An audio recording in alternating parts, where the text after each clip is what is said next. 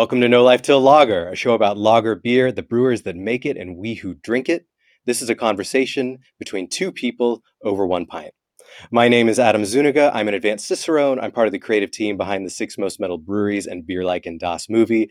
My guest today is Ryan Sandlin, owner and operator at Dark Sky Brewing Company in Flagstaff, Arizona. Thanks for having me. Thank you. Welcome to the No Life Till Lager podcast. I am drinking your best friend. It's a Munich style Helles lager at 5.2% alcohol. Cheers. Cheers. Tell us what you have in your hand. Uh, I have one of our uh, American lagers. Uh, this was a collab with Arizona Wilderness. Uh, we used some heirloom blue corn. Uh, it's local to the state here. Um, yeah, pretty fun beer. It's uh, it's American hopped. I mean, it's not you know traditional German style lager, but still good nonetheless. It's fascinating. Yeah. I love I love blue corn in my Southwest food. Um, what an interesting ingredient to bring to a beer. Does blue corn have any qualities other than yellow, white, what have you? Um, you know, it, it this one added like a really nice, like almost. It's you kind of have to you know reach for it, but it gave it like a purple hue, especially when we were brewing it. Um, and what's really neat about it is it's uh, it's a 2,000 year old heirloom blue corn from the Four Corners area of the state, so up on the reservation up there. Um, so it's it's pretty neat to use historical local ingredients like that. Very cool. So I don't think Arizona is necessarily a flyover state, but Flagstaff is definitely a flyover pass through kind of city. I, I feel like I go there whenever I'm going anywhere, and that's how I discovered dark sky like where can i get a bite? Where can i get a pint at this time of night? I find that that's what breweries are really good for over wineries over anywhere else. Um, so i think what all the people want to know at home is do aliens exist and are they in flagstaff? They are and they do exist. Uh, let's get into it because i love the name i love all the branding around your beer and your brewery. But first and foremost let's talk about you. Uh, who are you um, so yeah, I mean, where we are up here, like we're really into the outdoors. Uh, we love where we live. It's it's a little bit tough sometimes. Like right now, we had uh, over 60 inches of snow in the last three weeks, set a lot of records. So it makes doing business a little more difficult, but I think it sharpens us and makes summer, you know, that much more enjoyable for sure. Yeah. Yeah. Yeah. Cool. Um, tell us more about Ryan Sandlin outside the brewery, outside the brew house. What's your story?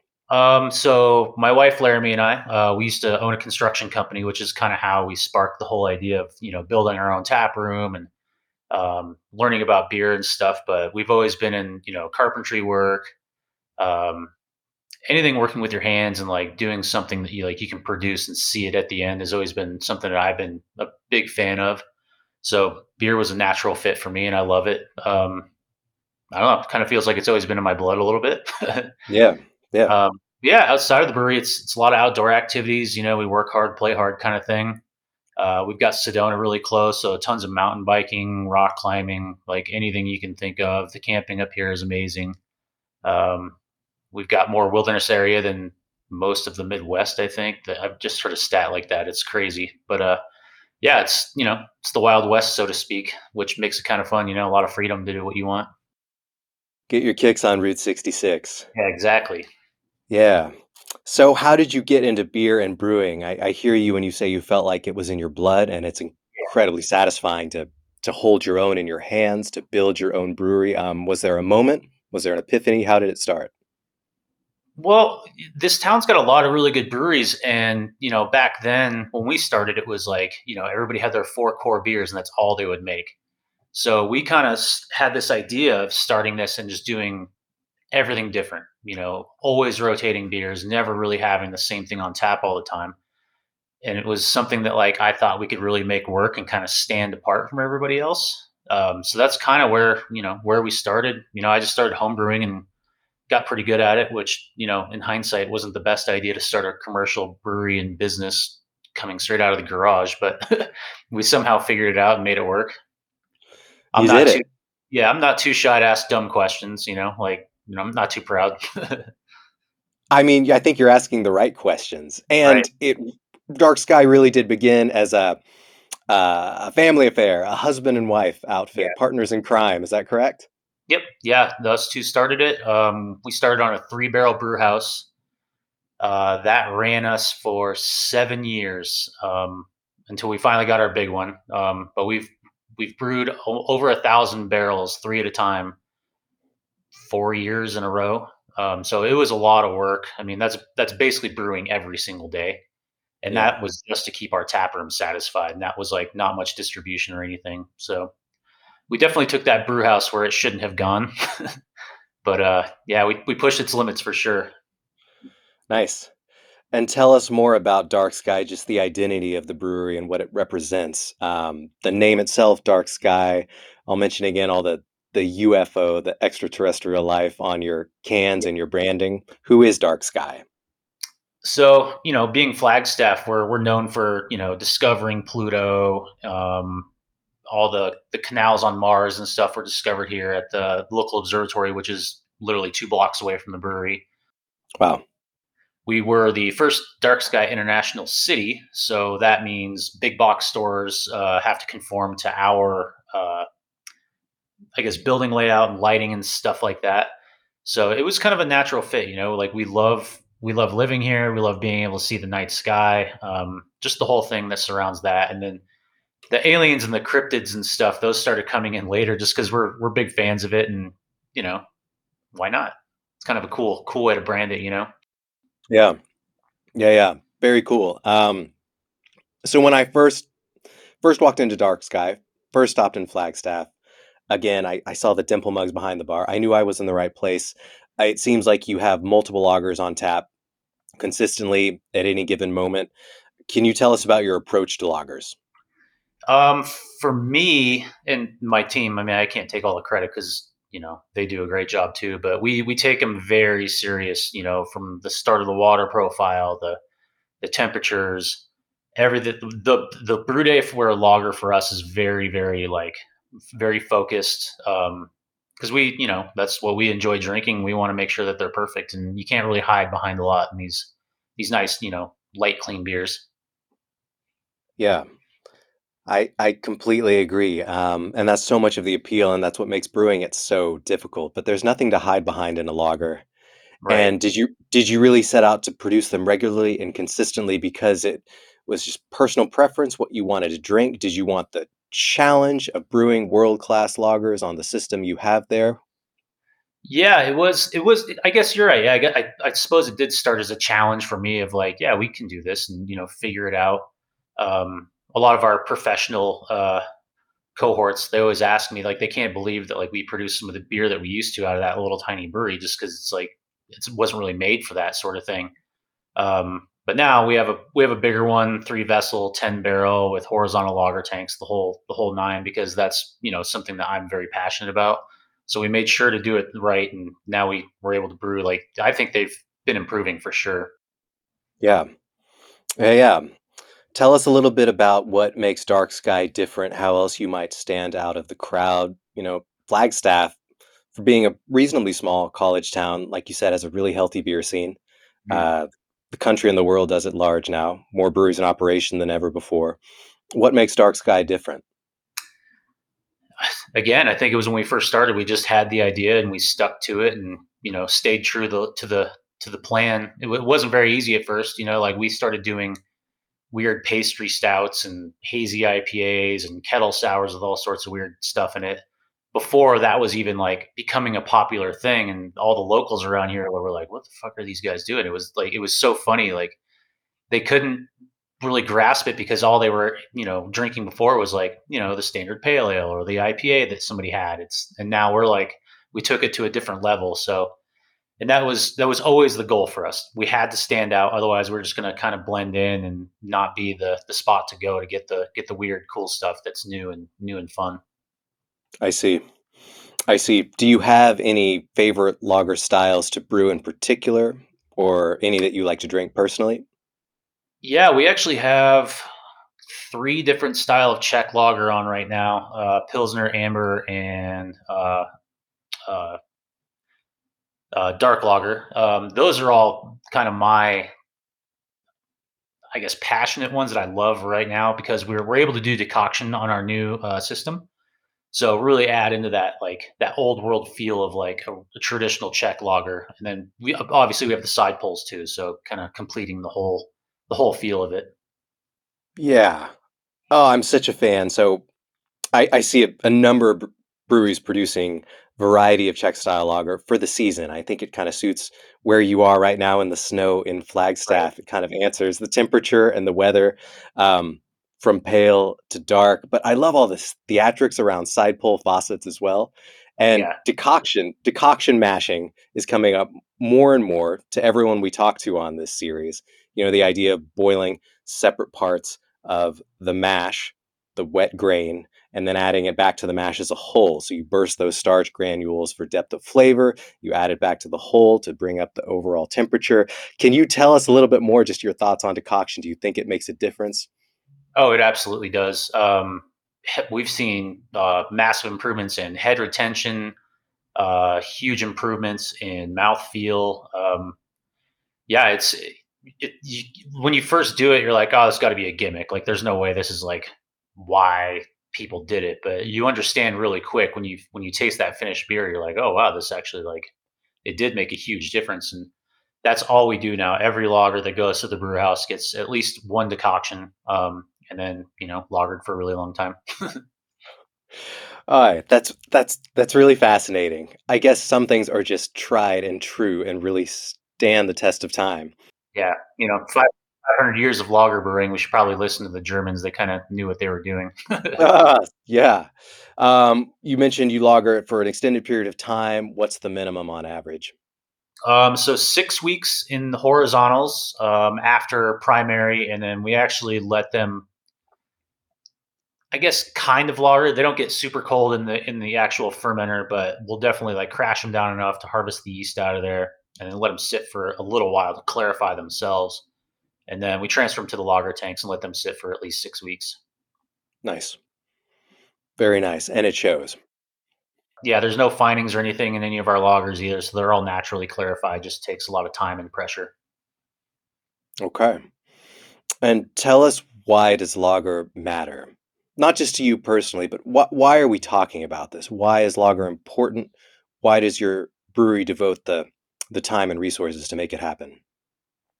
I think it says a lot about your brewery. You know, if you can make make a high quality, simple beer that's just made for drinking with friends for you know extended periods of time, I think that's super important.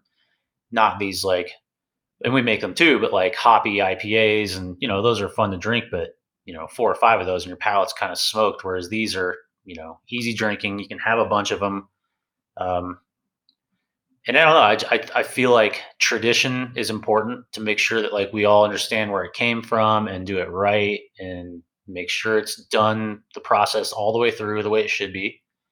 Um, yeah, it's to me it's it's one of the coolest things that now it's becoming popular again too. You know, it's it's like at least in the top three of sales each of our tap rooms every single night now, which is like for me it's like yes, Really?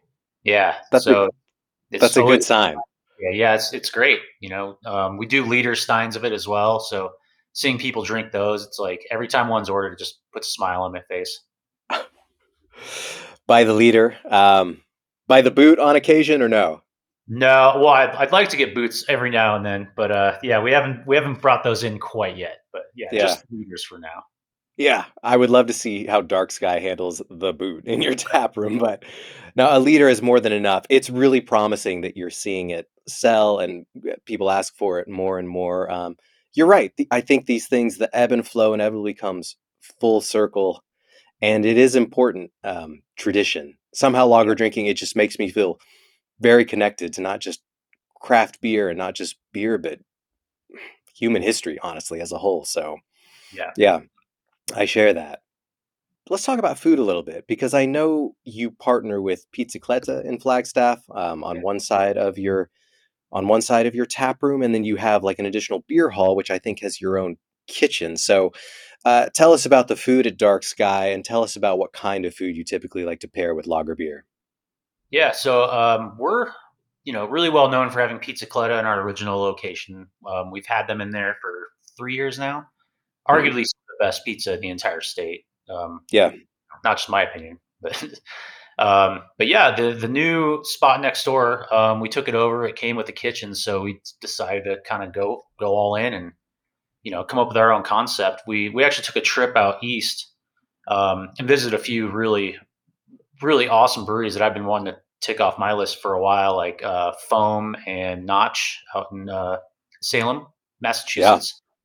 And everybody's food menus at these places, like it blew us away. Like oysters on the half shell, like you know pate, like just the most ridiculous stuff at a brewery. And we're like, man, we could probably do this. And uh, our our friend, you know, good friend Joe Joe Roger, he's been a you know Michelin trained chef.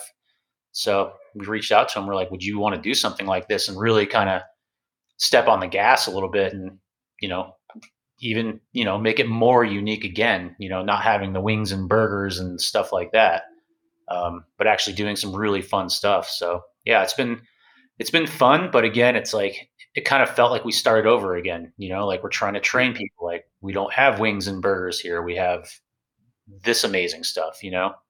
Yeah. So it's been kind of cool little like evolution i guess. Yeah I'll I'll second and third everything you said. Pizzicletta, some of the best pizza I've ever had. Period. Not just yeah. in Arizona, but across the board, amazing. I think I've I've I've been to both their locations in Flagstaff. I think I liked what was happening at the brew pub there with Dark Sky even more. And is it atmospheric kitchen that you have in the in the beer hall next door? Yeah. And can you tell us just a little bit more about like the style and plates there? So uh, Joe's family is um, comes from San Sebastian. So their whole food concept is uh, what they call pinchos, which are basically like shareable small plates. So that's kind of the the the way we've gone with it, which makes it kind of fun, you know, and uh, spreads it out a little bit. He's really trained, uh, you know, classical French cooking. So we've done we've had some really you know super unique food options on the menu, which has been pretty cool. And I always love you know fresh oysters. I mean, that's kind of my my two go my go to uh, pairing with with lager beer. Honestly, you know, big stein and a dozen oysters, and you're set. Interesting. I know oyster is famously historically maybe paired with stout, right? Which is a right. is a really unique experience in itself. But lagers and oysters side by side, I don't know if I've had, but it sounds good. Yeah, there's nothing better than sitting outside in the sun and just you know drinking some beers and eating some oysters. It's super cool. So, on that note, let's say it's your it's your last meal. Mm-hmm. What do you eat? What do you drink? You might have just given it away, but it doesn't have to be beer and oysters unless that truly is what speaks to your heart and soul. What would your last meal be? It's not. There is a taco shop in uh, Naco, Mexico that uh, makes some of the best tacos I've ever had. Um, I make it a point to try and go down there. We have buddies that own a brewery down in Tombstone, which is 20 minutes from the border. So we go down there and hang out with them, go get tacos over there. So I would say those tacos and like a nice like mezcal margarita or something. Whew. Yeah. that, yeah. Yeah. Uh, a welcome change of pace. For sure. That sounds that sounds excellent. Excellent. Okay. So is there anything else you'd like to say uh, to beer drinkers out there? And how do we follow you? How do we see what's next for Dark Sky Brewing? Uh, so we're Dark Sky Brewing Co. on Instagram, uh, Dark Sky Brewing on Facebook. Um, we also have a nonprofit that has its own uh, Instagram page as well. So we have an in-house nonprofit that we use for fundraising and stuff. Um, yeah, it's been a been quite the passion project for us this last year or so. Super cool. What is the nonprofit? Uh, it's called Dark Sky Community. Uh, last year we did we raised two hundred fifty thousand dollars. We usually partner with like different tap rooms around like the Phoenix and Tucson area and kind of match sales with each other and donate back to whatever they they're passionate about as well. Yeah. A worthy cause. And anything else you'd like to say to new and regular beer drinkers out there? Don't be afraid to uh, order the the beer flavored beer, so to speak. sometimes it's. I think that you know it gets lost sometimes. So I'm I'm happy that it's all coming back and people are recognizing it. You know, it is it is worthy to order at you know any any tap room or brewery or anything like that. That's always my go-to from from now on. I will second and third that. Here's to beer flavored beer. Heck yeah. Here's to the beer flavored beer in our hands. So, thank you, Ryan. Thank you, Dark Sky Brewing. Uh, many thanks to the best friend Helles Lager here in my hand. Um, if you like beer flavored beer, if you like what you're hearing, follow No Life Till Lager, subscribe to No Life Till Lager, help us hit the road and make a better kind of beer show. Until then, I will say good night and good lager. Cheers, Ryan. Thank you. Cheers. Thanks for having me.